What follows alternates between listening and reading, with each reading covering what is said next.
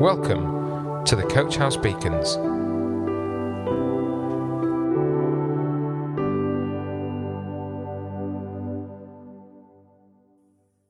Hi, this is Johnny, and welcome to this Coach House Beacon. What do you pursue? Are you the kind of person who develops long term goals and plans? Personally, my plans change with the seasons, and I find it pretty hard to commit to just one goal or another. Most plans I pursue are short term, a few mid term, and one or two long term. For example, in the past, I did my intensive language teaching course in the short term, a month, for the long term goal of becoming a language teacher. Now, I happen to do a lot of art projects in the short term, with a more long term view to pursue a more creative career. Plans change, don't they? The fuel and energy source for our plans are our desires, what we love, what we want, and how we want to see ourselves and to be seen, and what we want to be remembered for. As desires change, plans also change naturally. As our knowledge about ourselves develops, we modify our plans as we realize that some of the things we planned to do weren't really for us. But this is all very existential, isn't it? I describe the plans we pursue as a means of self discovery and self betterment. In other words, what is the best career for me? What fits me based on my ever growing knowledge? How can I fulfill my potential? This is all very modern. If you're from an older generation, it's likely that you slotted into a trade without much choice about it. If you're a little bit younger, you might have gotten a degree before they became really inflated and slightly worthless by themselves. There's a lot of graft, whatever course you chose. But it's become quite common to speak about a quarter life crisis for millennials, which is my age category, because you're immediately faced with a million choices the narrative that you can become whatever you want, a complex job market, and spiraling housing costs. None of this enables you to settle down, and these issues bombard you the moment you leave university.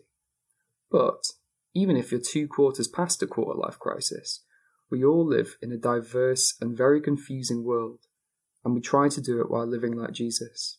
We try to figure out what things to pursue that are good, and we make plans to try and make the best of life. I don't want to copy and paste a Bible verse as a cop out for the daily struggle to find meaning, and yes, in this current context and time, I'm willing to say that it is a daily struggle. Even so, the Bible offers us helpful ways to interrogate our ambitions and plans. It won't tell you what job to get, it might tell you what job not to get. It will help you to make sense of the world and give you peace when life feels meaningless. But it's not just a pity tonic either to make you feel better about yourself when life is trash and out of control. Taken as a whole, it explains what genuinely meaningful and an eternally consequential life looks like, that we human beings can access every day in real time. But I don't have time to look at everything the Bible says, so go ahead and give it a read in your own time. However, I was reading 1 Timothy the other day, and it struck me that Paul the Apostle counsels Timothy, his young companion and a Christian leader, to pursue righteousness, faith, love, endurance, and gentleness. This sounds exactly like what you'd expect the Bible to say. No surprise there. But it's interesting because this advice comes in contrast to what other people, even church leaders, were doing. Many pursued material gain and just wanted to make bank, live a successful, and live a successful life.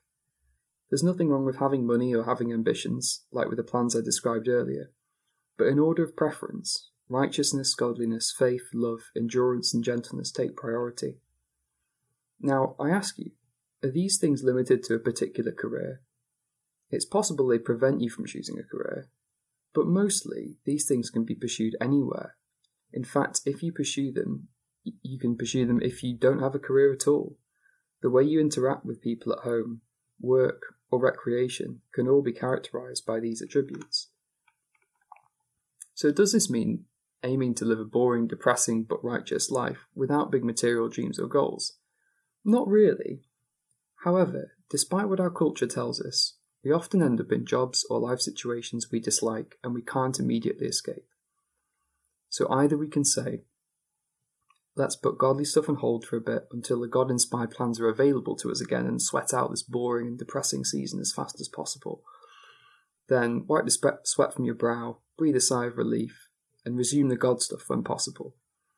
Or we let God produce these characteristics within us so that we can endure a rubbish season, recognizing the ways He wants to work within us and use us while we inhabit an inconvenient situation. We are wherever we are for a reason because God is always at work and He wants to shape us into the people we were always meant to be. If we miss, th- we miss this if we believe that we can only live meaningfully during seasons we enjoy.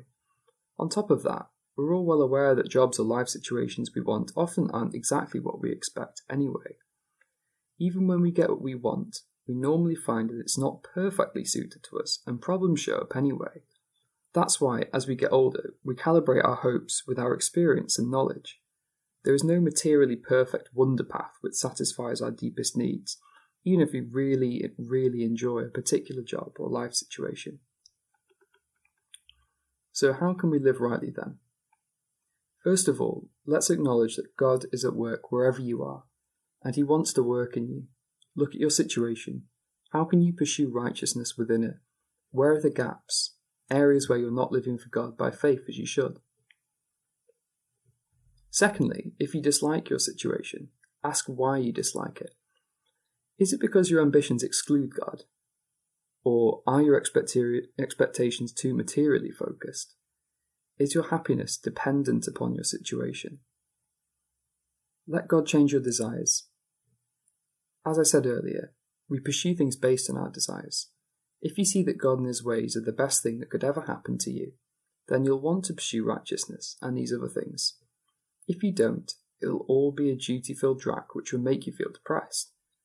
There's a place for dutifully pursuing righteousness, but if it's only ever a duty, it signals that we don't really know God or enjoy Him. We'll run out of steam and give up if that's the case. You may sometimes love your friend or partner out of duty, but something's seriously wrong with the relationship if it's only ever a duty. Fourth, see the eternal perspective. Nothing we do for God is ever in vain. God never fails to see, and even if we don't accomplish much in material terms, living for God leads to an eternal reward. This is in addition to the fact that as we get to know God better and entrust our lives to Him, we will enjoy Him and His ways. As the passage in 1 Timothy warns a little bit earlier in 5 verse 10, some Christians had gone off track and ended up pursuing material things rather than God, which even then brought them a lot of heartache. It boils down to faith in God. Do we believe that living for God is ultimately rewarding? If we don't, we need to search him out and listen to him so that our perspectives are corrected before we abandon him for the sake of our own pursuits. I'm not in the place and place or the season that I want to be. I'm sure that with COVID, many many cancelled plans and stalled ambitions have come about. It's basically a truism at this point. I work in a job that I neutrally accept, and it's a daily fight to see exactly how God wants wants to work in me while I remain in this position. I'm pursuing quite a different course in life, but I can't put life on hold for a year and just grit my teeth.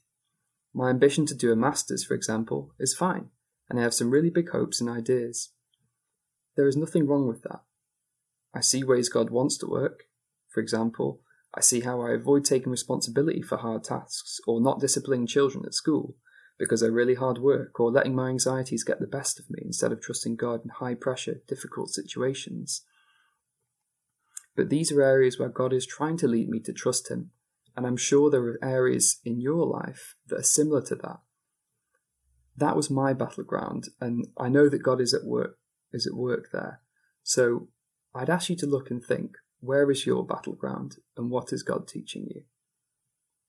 Let me pray.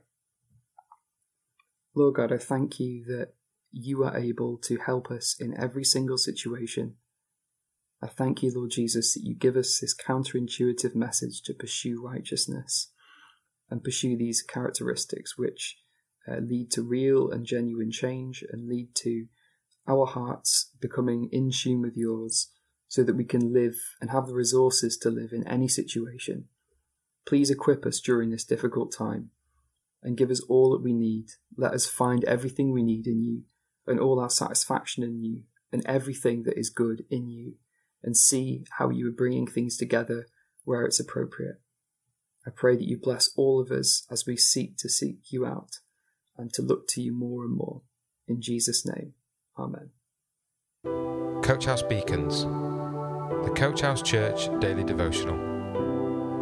To find out more, join us on Facebook, Instagram, or on our website at www.coachhousechurch.org.